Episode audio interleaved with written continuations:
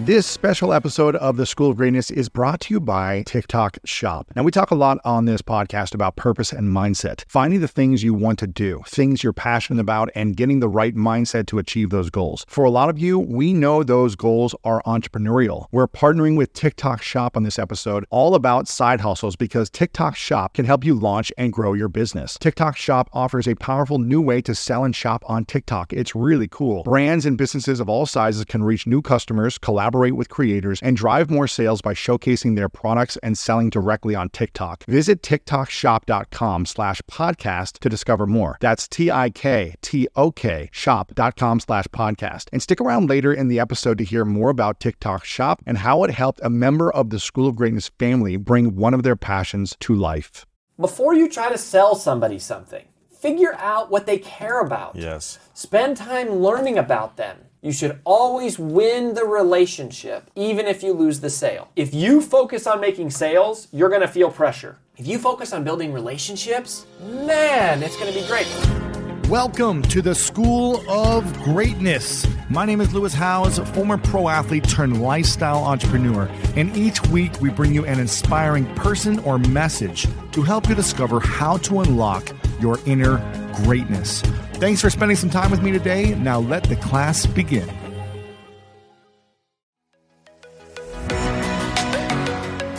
Welcome to this special masterclass. We've brought some of the top experts in the world to help you unlock the power of your life through this specific theme today. It's going to be powerful, so let's go ahead and dive in. So, once you figure out what your side hustle is, how do we start the process of monetizing our side hustle? Dude, this is such a good that's such a good question, because that's the thing, right? Is like, we want to make money, we want to help people, we don't want to be the desperate salesperson. Please buy my thing out of pity. Yeah. We don't want to be the needy guy, and this is something I've spent my whole life doing. I went door to door. So I worked in retail sales when I was from the time I was 16 years old. Mm-hmm. And then I spent 5 years going door to door, 14 hours a day, 6 days a week, interrupting people. 14 hours a day, door to door. 14 hours a day, door to door, interrupting people and pretty intrusive. As I sometimes say, that being a door-to-door salesperson is like being the human version of email spam. Right. Or a telemarketer. Yeah, or telemarketer. Yeah, it's like telemarketers are, than us. We bug telemarketers when they're eating dinner. And then, we built a sales coaching company to 8 figures, teaching salespeople how to sell. How do you generate leads? And then brand builders, we do more like marketing and digital lead generation. But whether you're like a Fortune 100 company, a personal brand, a professional service, or just a person with a dream for a side hustle, this is the question. How do you make that first sale? Like, how do you get money? Where do you find the people? And before you answer that, what was the greatest lesson you learned going door to door for 5 years? About yourself and about selling in general? There was this thing that we used to say all the time, that the answer's behind the next door. You never stop. There's always another door. Yeah, you just keep. You'll find the answer in the next place. Yeah, it was always like. But that part of it, I think, actually is good, because this is true about sale. I mean, a part of the good news for both marketing and sales, is that they are both a numbers game. They are a numbers game. It's not like it won't work, right? Like, you have the fear, like, is anyone going to buy this? No, somebody will buy. No matter how bad you are or how crappy your thing is, if you talk to enough people, which is not what the goal is, but that people will, they really will buy if you keep going. The truth about most sales is people think of it as like combat, like, I either have to put the magic marketing words on the page, or I need to say like the voodoo mind trick to like convince you to buy something, and then it's kind of like this battle, and it's more like an Easter egg hunt, where it's like there is some number of eggs out there in the field that have candy in them, and no matter if you did anything or not to deserve candy being in there, they're just there. You just have to go find them. And there's a lot of empty eggs along the way. Mm-hmm. There's a lot that you're going to open and it's empty, and so that is one part of it. But the biggest problem, the biggest problem that people have in selling, is that they're self-centered. Mm. The reason we don't sell more is because we're focused on how do I make money, how do I convince people, and it's we approach it wrong. And I would say that sales has been taught wrong, done wrong, promoted wrong. I mean, we're big fans of cleaning this up and changing the way that people think about it. I think we're also self-centered in the fact that we're afraid of people saying no and how it will make us feel about ourselves when they say no. Absolutely, yeah. When I say self-centered, part of that is kind of like the, I don't necessarily mean selfish, like I'm going to take in for me instead of you, although there's a part of that where it's like, the sale is convincing people to buy something they don't want, right? That's not what we're into. Right. But it's also... Fear is self-centered. Fear is extremely self-centered. Oh, man. You only feel fear when you're thinking about yourself. We say there is no fear when the mission to serve is clear. Mm-hmm. When you're focused on helping someone else, you're not worried about it, right? I mean, it's like if there's a car accident and someone's on the side of the road, you run up to them, you're not thinking about how does your hair look and or your clothes or your is your outfit cute? You're going to help somebody. We're always at our best when we're serving others. Yes. And one of the magical powers of service is that being focused on service releases our insecurities. It's so true. This is something I learned speaking on stages. I said there's probably different levels to my speaking life. There's the 13 years ago being terrified to speak in front of three people without stuttering and sweating and being nervous. And me saying, okay, I need to go learn how to get some reps speaking in front of people so I'm not nervous. Yeah. So I joined Toastmasters, which you famously got second in the world for. I love how you Toastmasters. Famously bring that up every time we talk about second place in the world. Second place at the World Championship of Public Speaking. True story. No big deal. And I did that for a year, and I gained confidence through the actions of repetition, of showing up, of preparing, of reviewing my speaking film, and just improving through reps over time. Yeah. And I remember for about 7-8 years, I was getting now paid to speak for my credibility, for my expertise through LinkedIn and everything else. And I would still get nervous for a week before a big speech. Then I got better over time, and it was like, okay, it's only 2 days before I'm nervous. Then it was a day before. And I remember it stayed a day before, but it wasn't nerves of excitement, it was nerves of insecurity. Yeah. It's like, I'm afraid of what people are gonna think about me. And I remember asking a coach of mine that I had hired for a while, it was a good friend of mine, and I said, I'm about to go on stage in an hour, I don't know why I'm still so nervous. Like, I've been doing this for 10 years. Shouldn't I be over this by now?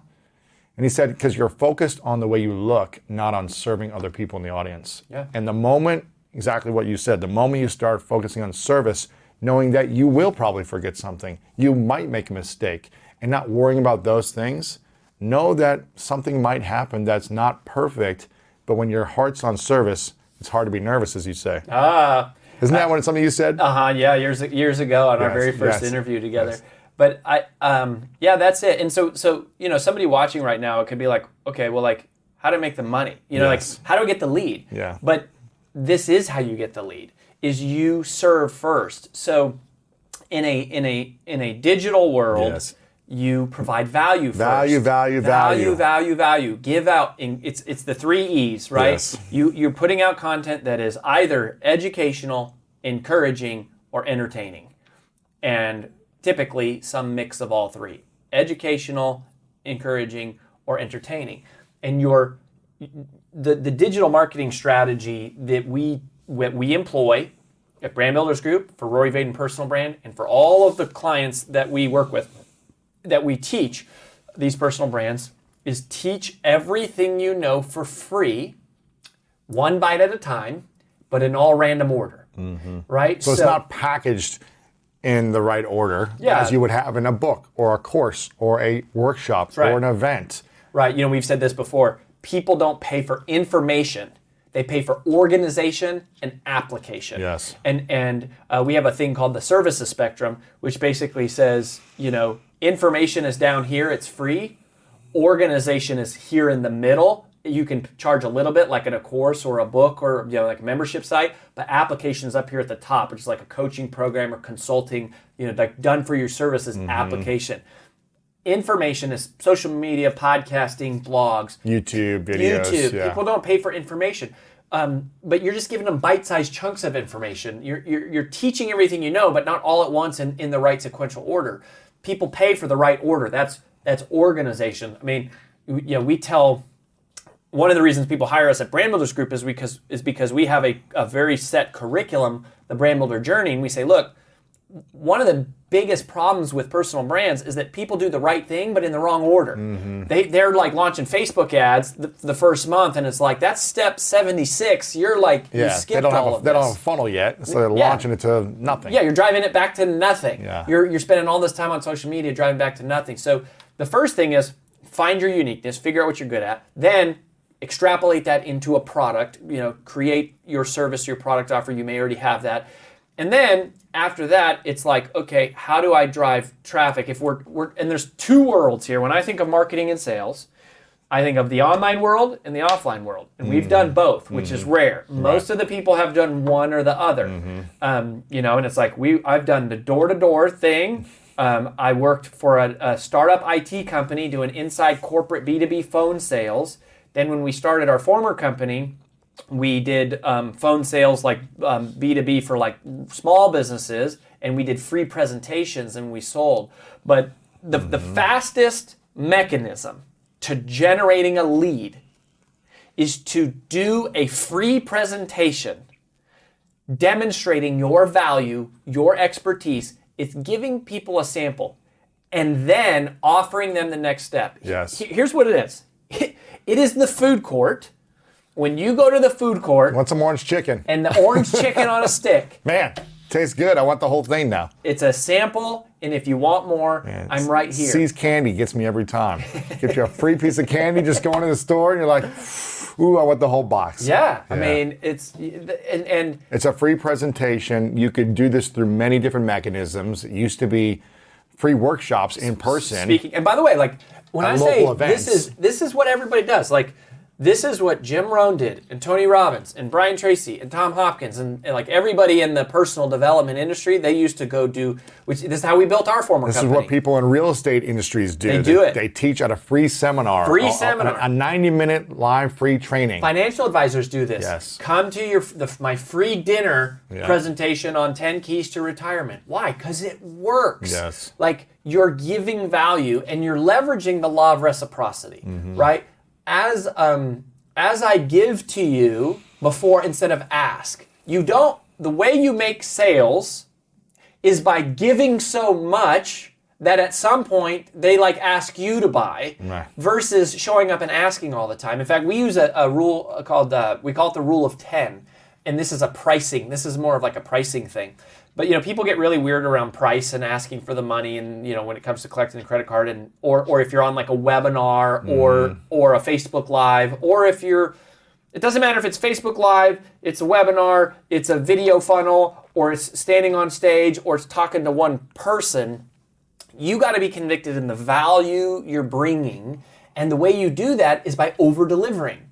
The number one way to drive your own conviction is over-delivering. And everyone teaches sales as like, you know, the voodoo mind tricks on the person you're talking to. Mm-hmm. The real game is the mind is winning the battle in your own mind and being convinced that what you have is valuable.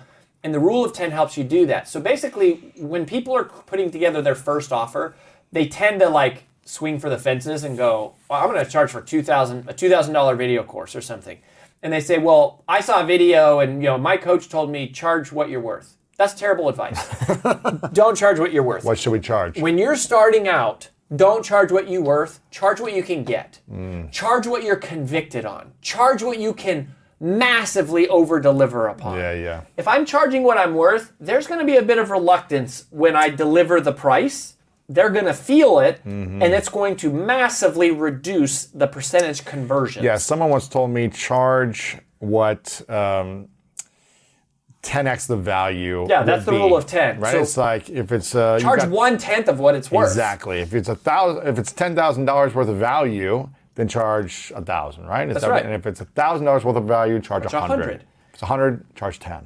So you always have if it were a bank account, you always have this like credit, this balance with mm-hmm. people, and you go. And it starts for free. It starts on social media, which is amazing. Like yes. the power that social media gives us, it's not that you have to reach millions of people. It gives us a mechanism to push a button and deliver value. Yes. Because it's like people go, it's like a chicken or the egg. How do I build an audience? I want to provide value, but I don't have an audience. No, you provide value first. If nobody is watching, you record and you teach value, you deliver it, and people will engage with that. Now, we have a process, which I'm happy to talk about, yes. of converting comments into customers. Mm. So, I don't know if you want to take this more like online or if you want to do like more offline. I think online's cool. Okay. Yeah. So let's talk about that. So, it starts with the mind, okay? Self-centeredness is the problem. Service-centeredness is the solution. Yes. You never feel fear when the mission to serve is clear. You get your mind right. Then you go, okay, I'm going to go out and provide value. So you start pumping out value. We have a thing called the content diamond, which I know I've talked about on other episodes. We can touch on that. But anyways, you're putting out value. And now what happens is people like and comment. And what most of us do is we go, 6 views. Right. And it's just like, and we get self-centered again. Mm. And we go, I only have 6 views. Jay Shetty gets like 6 billion views. And I'm like, and it just makes me feel awful because I'm thinking about myself. Mm. Unless you're just doing the thing where you're going to do it for years and years and years, and one day you'll have more audience. But even it's like, if you want to really impact lives. Like that's what pisses me off is people are like, I want to impact lives, and it's like, great, okay, let's put a video out there. Well, I don't have any followers. Well. I don't care. Like, I'm not getting paid to do it. Focus on one at a time. One person. You said you wanted to impact lives. Impact lives. There's no barrier to impacting lives. Mm-hmm. There's no barrier. It's easier than it has ever been in history to impact lives. I'm curious for people that aren't entrepreneurs or that haven't done entrepreneurial things, because you and I weren't entrepreneurs. Right. We kind of became one. Yep. Should they just go for it? Should they test something first and try to get a few sales in something? What do you think is the best approach now in today's time? Mm-hmm. So I talk a lot about how I sometimes don't necessarily know what I want, but I know what I don't want. Which is what? Like when I was in corporate America, I sat down at a table just like this, and my boss said, here's your 5-year plan. They never once asked me, what do you want? What's your next move? Where do you want to go? And I wanted to go to corporate. Like I wanted to move back to Minnesota, be in Minneapolis. But here I was in a store, a glorified HR person that had to bring the garbage to the dumpster at the end of the night, wearing red and khaki, mm-hmm. which by the way, I hate red and khaki. And I think that people get really lost because they're like, well, yeah, if I knew what my passion was, I could go figure out a way to make money, but I don't even know what my passion is, right?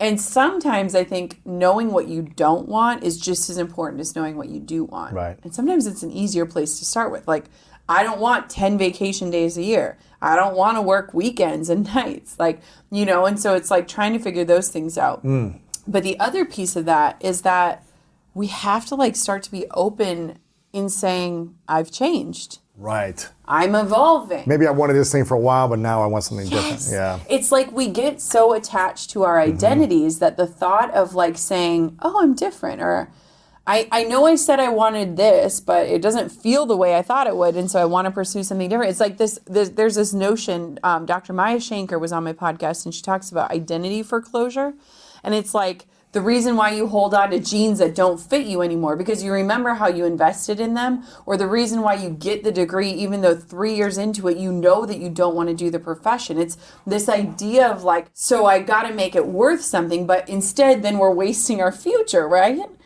And so you call it identity closure? Identity foreclosure. Foreclosure. Like as in I'm foreclosing this piece of me. I am shutting it down because I am no longer who I was. And it's fascinating because even being here with you today, having a book coming out, you're seeing a changed mind. Yeah, you didn't want to do this at all. I mean, you are the one person who truly witnessed how much I said I wouldn't do this. Yeah, you're like, just go launch a course and make a bunch more money and have less stress. Yeah. Thanks for joining us on this special Side Hustle episode brought to you by TikTok Shop. And I want to take a quick break from the episode to highlight a TikTok Shop success story. Jordan from my team created an amazing children's picture book called Mirror Face, which he's been selling directly on his own website. To reach new audiences and drive more sales, Jordan signed up for TikTok Shop and has seen a huge lift in book sales. Go support his book as well as thousands of small businesses like his who are also on TikTok Shop. And now is your time to sign up for TikTok Shop too. Entrepreneurs, if you're just getting started selling your products, this is a great way to let people know about your new business. TikTok is such an incredible tool for building and growing an audience. And now with TikTok Shop, it's a super simple way to convert your viewers to actual customers through shoppable videos and live shopping experiences. Later in the episode, you'll hear more about some of these world-class brands using TikTok Shop every day. It has easy-to-use tools that can help businesses of all sizes. And visit tiktokshop.com/podcast to discover more. That's TikTok shop.com/podcast. Yeah. And so it's like we are so afraid of changing, and not just changing, which is scary and uncertain. We're afraid of people seeing us change. Mm-hmm. We're afraid of being like, I know I said this one thing, but I don't believe it anymore. Yes. And I think that change is like growth and evolution. And like we're in this thing called life school, School of Greatness, life school, where we are learning. And if we're not learning and evolving, like, what are we doing? We're missing this opportunity. But I would say for those people who are like, maybe I have this idea or whatever, do it as an experiment. Don't attach money to it. Yes. Don't attach deadlines. Look at how I wrote the book. Do it in a way that proves to yourself that, one, you're capable of taking action, but in a way that doesn't necessarily paint things as like black and white success and failure. Look at everything as an experiment. I'm going to try this thing. All it's going to do is yield a result, and that result is going to guide my next step. Yes. And I feel like nowadays it's like we have to like define, is this a success or is it a failure? No. I've done many things and failed. I've tried many different things and been like, oh, that was not. Like I did senior portraits one year because I was like, I can make bank shooting seniors. I hated it. Yeah. Did it for one summer. I was like, never again. Was it a failure? No way. It was just a point on the path that was guiding me forward. And so I feel like getting really open to like trying things. And the other part of that is that every single time I've tried something different, it's always been a side hustle. I've not abandoned the 9 to 5 to jump all in on something. I've used the 9 to 5 to fuel the other something. Then when I did courses, I used the courses to fuel the podcast. And when I did the podcast, it's like they all pour into each other. And it's like we're so quick to neglect something because it wasn't the perfect fit, when it's like that can propel you forward if you lean on it. And it'll give you this ability to not feel the desperation that makes us say yes to the wrong things or do things that were never meant for us. Right, absolutely. What was the biggest identity foreclosure you've had in the last few years? Getting rid of my Abercrombie jeans from when I was 18. Truly, I remember how expensive those suckers were and how I saved every pretty penny. And I told myself someday they'll fit again. And guess what? They don't. And they're not even in style anymore. But I that was part of it. But I think for me, moving back home, which is something, so Drew and I met in college in Wisconsin, lived in Wisconsin for over a decade and moved back home to Duluth, Minnesota. And, one, I never thought I'd move home. There was just something about it where it was like, the people that are there are still doing the same things. Right. Still the same people. Different mindset, stuck in the ways or whatever, yeah. And I had noticed too a trend, and I'm curious, like when you go back to Ohio, if you like stay where you grew up, like do you kind of revert to your old self?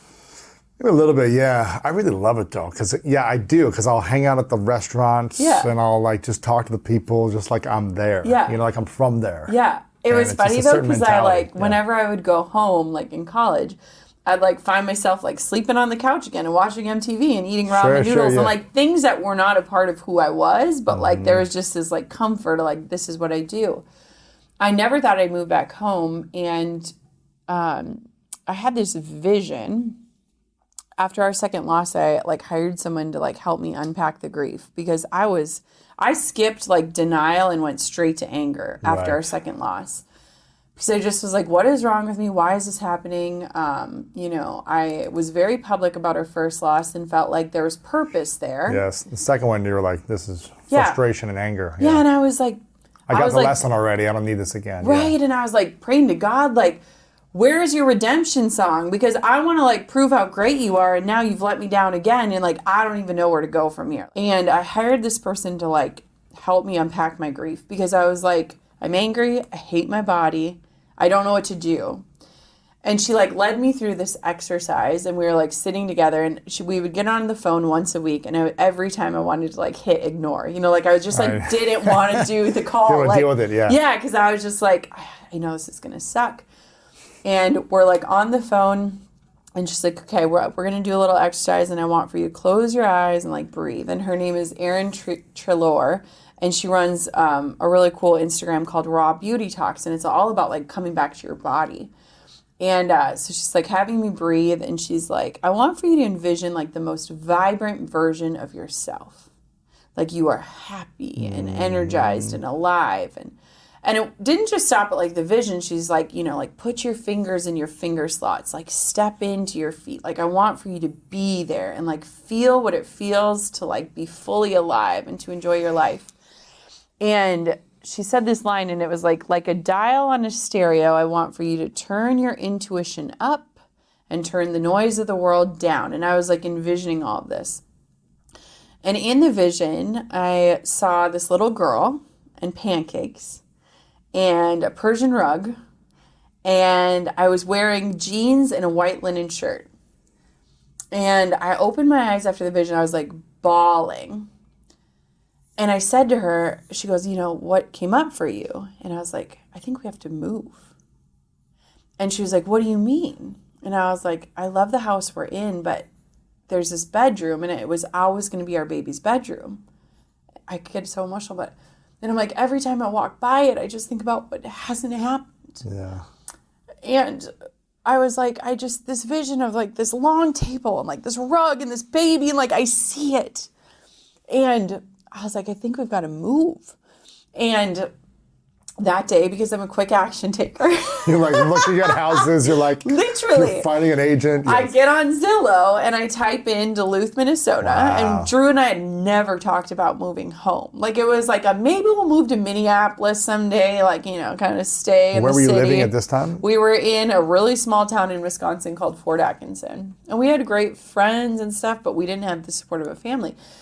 And I found this house on Zillow, and I text my family text thread as a joke and say, maybe this will be the Kutcher Craftsman. Like, it was this beautiful home in Minnesota. We had never talked about it. Drew's out on a run, and his phone starts blowing up because my family's like, move home, move home, come home. He's like, what? We never talked about this. Yeah, he gets home, and he's like, what is going on in your family text thread? Like, it's going crazy. And I was like, did you see the listing? And he's like, what listing? And I was like, I saw this house in Minnesota, and I thought he would be like, you know, maybe 3 years from now. And he's like, oh, we could do that.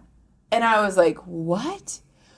And, you know, it's crazy because I didn't necessarily move because of the vision, but it was like the first thing where I was like, you know, this, where we are is not working for me. The craziest part is this, Lewis. We didn't move for like 7-8 months.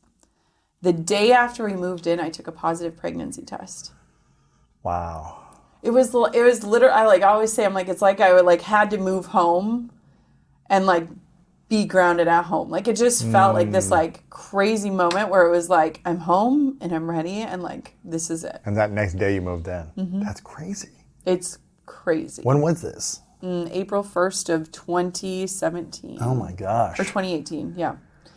So it was like. It's like right after the mastermind that, it was that next year. And it was like. And here's the thing that's so wild about my journey because, you know, 1 in 4 women experiences pregnancy loss, is that when you're in it, I mean, it is dark. I can imagine.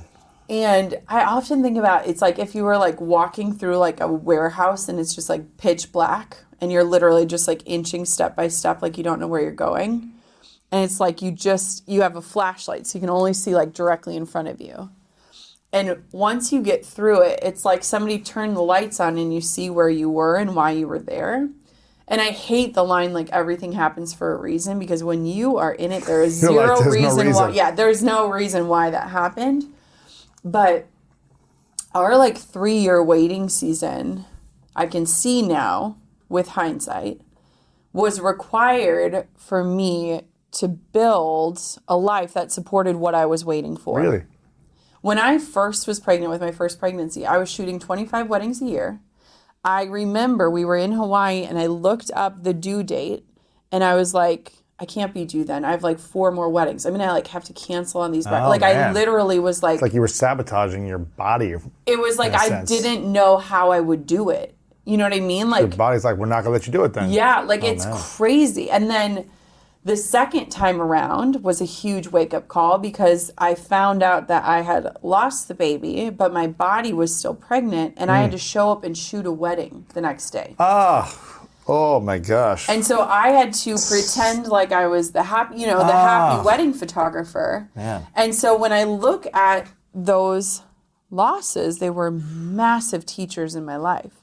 But by the time I was pregnant for the third time, I had built a life where I was able to move and I wasn't tied to anything and I had no clients to answer to and I had built that. And so there's this quote that I heard from a preacher and it's like, sometimes the season of waiting is just as important as what it is that we're waiting for. Mm-hmm. I think a lot of people find themselves in seasons of waiting and it's really easy to want to like twiddle your thumbs and just sit there, right? Like just wait and wait and wait. But I think we waste it and it's like, I worked while I waited, and I don't mean like I hustled. I worked towards the life I wanted for when the time came. Mm-hmm. And it was so evident when it happened. That's inspiring. It's a crazy story, and it's one that I don't tell often. And there's a line in my book that says like, okay, I know this story is wild, but like you don't have to move zip codes to start living more into yourself. One of the things I realized after that vision was... my vision was jeans and a white linen shirt. And I looked down and I was wearing sweatpants and like a college t-shirt. Mm. And I was like, you know what? Maybe I just start putting on the jeans. Maybe I don't have the baby and the pancakes and the Persian rug, but maybe I can just start dressing the way that I would dress if I was vibrant and alive and healthy. Mm-hmm. Maybe I just take a tiny step of becoming. I can't control the outcome of having a baby. But I can control showing up as a more vibrant version of myself right now. Absolutely. You said during the season, the dark season, that it's hard to think about, this is all happening for a reason, right? Mm-hmm. What do you think we can think about during a dark season? If someone deals with anything dark in their life, how should they be processing or thinking about it as opposed to, oh, well, maybe this is happening for a reason. Mm-hmm. I don't think that, I agree. I don't think that language is helpful when you're in it, right? Right. Because there are so many tragedies and things that shouldn't happen or that you shouldn't have to experience. There's this line in my book that talks about grief because we talk about it. And it says that a lot of times people want to move on from grief. You're waiting for life to feel normal again. You're waiting to feel like yourself. And I say, grief isn't something that we're meant to move on from. It's something we're meant to move with. Mm-hmm. We're meant to pick it up and carry it with us, even if we're inching forward. Like we're getting stronger because of the things we've been through. You're not meant to come out on the other side of grief the same person you were when you went into it, right? Like that. What a wasted opportunity for tragedy. Mm-hmm.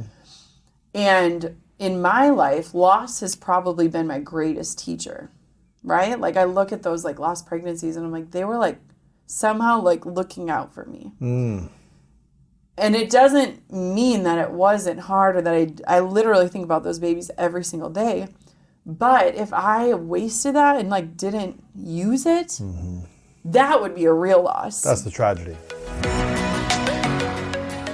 What was the habit or the switch from one year to the next that started to bring in more abundance financially. Not in an incremental 20%, but it was like, boom, this was 5X, 10X. What was that habit or mindset shift for you that started to develop more income? So there's like the science and the art, kind of both sides. So like the science side is just the leverage. So the amount of money you make is proportional to the amount of leverage you employ in your life. And so, you know, four types of leverage. This is not mine. This is Naval Ravikant's, but I'll just say them. Yeah. So you've got labor. I call it, I use 4 C's because it's easier for me to remember. He says labor, I say collaboration. So funny that you said that earlier. Yeah. But it's just getting other people to basically use their time, right, for your cause.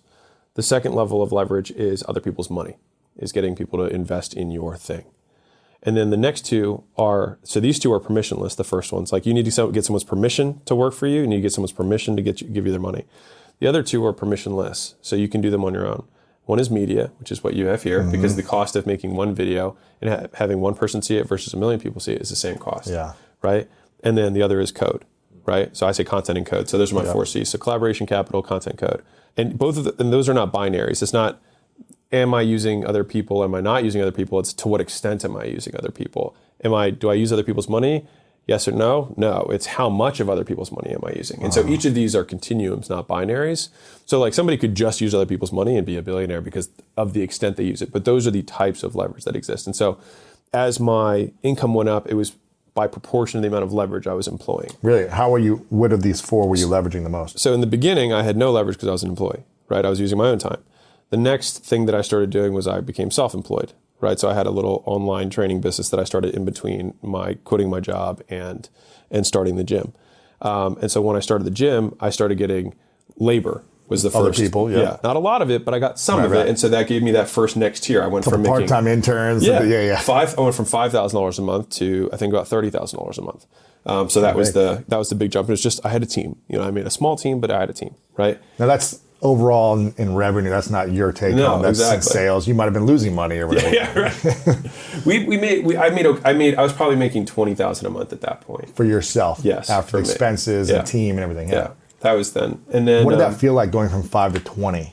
Did that make you feel something different? Was there a shift inside of you when you took that action? Because for me, when I started this, it was all about vanquishing my father. So it was all about I was Middle Eastern father, only child. So like I was raised by a single dad. It was just me and him. That was it for the vast majority of my life.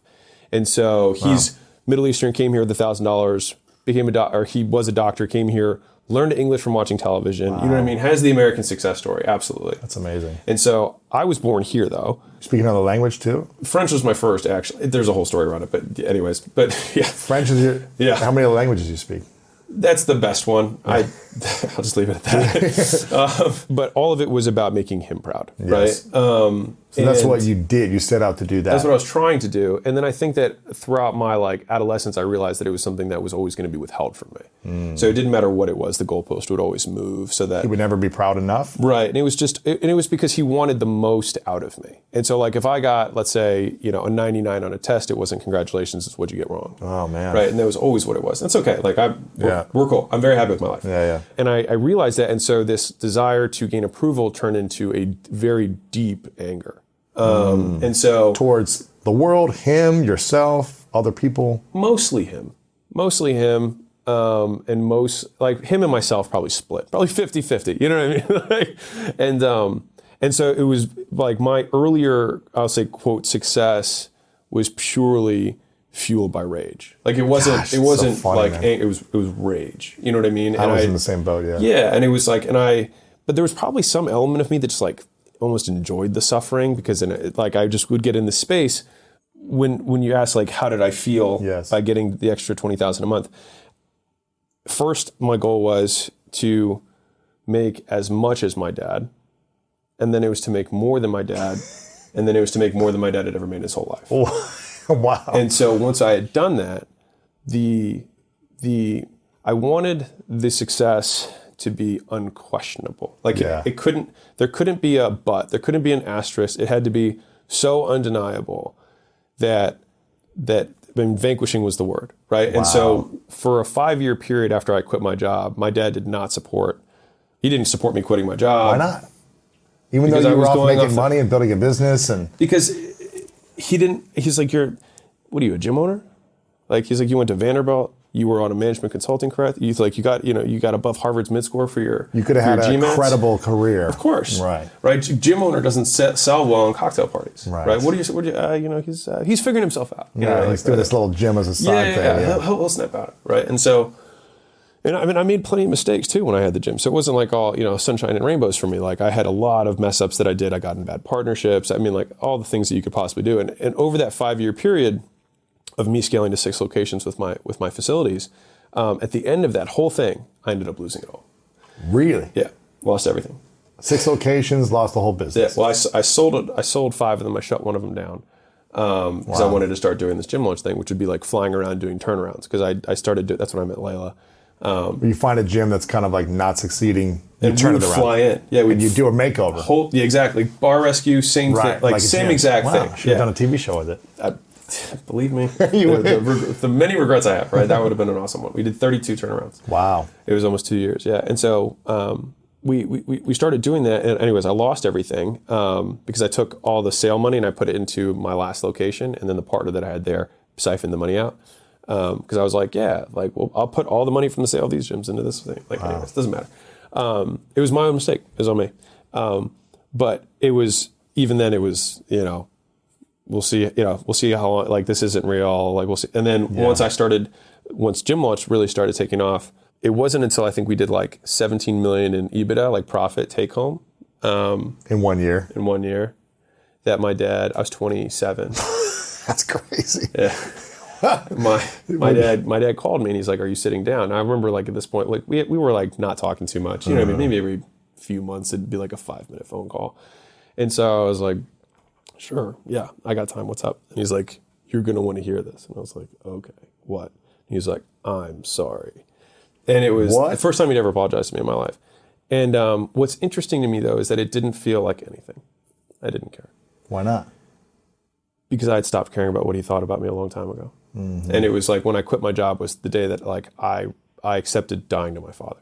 Wow. Because very much to me at that point was I was really, really sad at that point in my life when I had the job because I had really done everything that he had wanted me to do. I finished Vanderbilt in 3 years as president of fraternity. I had won writing awards. I'd done like a bunch, like I'd done everything. You know what I mean? I was vice president of the powerlifting team. Like, every club, all the stuff I could possibly do. While still being president and did it in 3 years, right?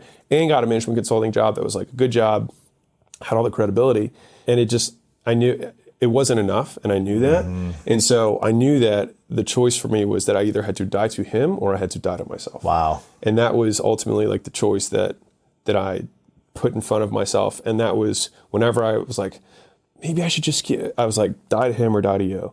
And so that was what gave me the confidence to break that. And then I physically moved because I couldn't be in the same area. Wow. So I actually... You were 23 at this point? Or 20? Yeah. So I called my dad when I was like in Ohio and I'm from Baltimore. That's so I'm like, how? It was for you. I called him when I was there and I was like, hey, by the way, I'm doing the gym thing. And he was like, okay, it's like, why don't you come over? We'll talk about it. Because he knew that it, like if he came over with enough battering, I would be like, fine, I know this is a smart thing. I'll take the, I'll apply to, Booth and Harvard, whatever, and I'll do that whole thing.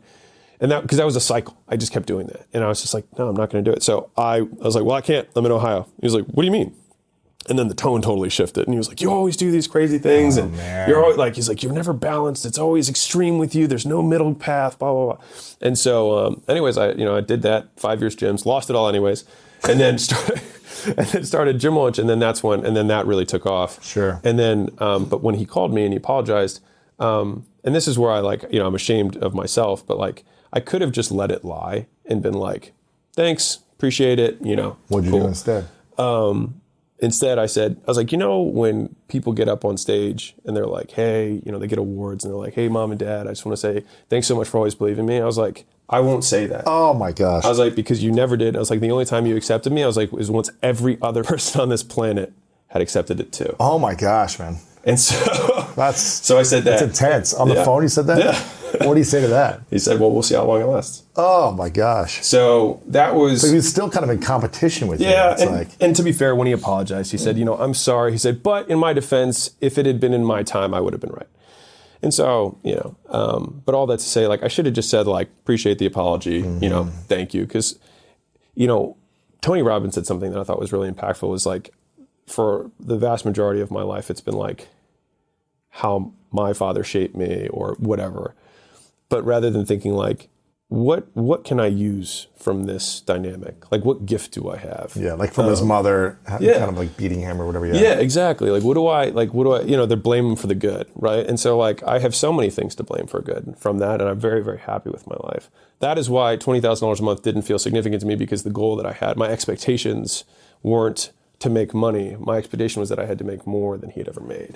And so I had a very big vacuum to drive towards, which I think in a lot of ways was a gift, because like I blew past 100,000 a month, 500,000 a month, million a month. Like I blew past those things because like it was never about having enough money for me. It was about feeding this monster. But once I got there, I realized that what I had done was set up a game to win by my father's rules. Ooh. And so then I... And you could never win. Right. And to be fair, would I want to win a game that wasn't for me? And it was making you suffer. Sure. You're playing the wrong game. I'm playing his game. Yeah. And so I did win, but I won at his game, not mine. Right. And so that was kind of what I think making that realization was kind of the slow shift that happened from there. So when you won the financial game or the game of like, I've made more than you've in a month or year than you've made your whole lifetime. Yeah. How did that make you feel? And when did you realize you needed to start playing a different game? And what would that game become? Okay. There was three questions there. What was the first one? How did it make you feel the moment you crossed the finish line of the game of making so much more than he'd ever made in a short amount of time? Relief, because we actually got our relationship back. Not like, you know, I wouldn't say we have like sunshine and rainbow, but like we have a functioning relationship.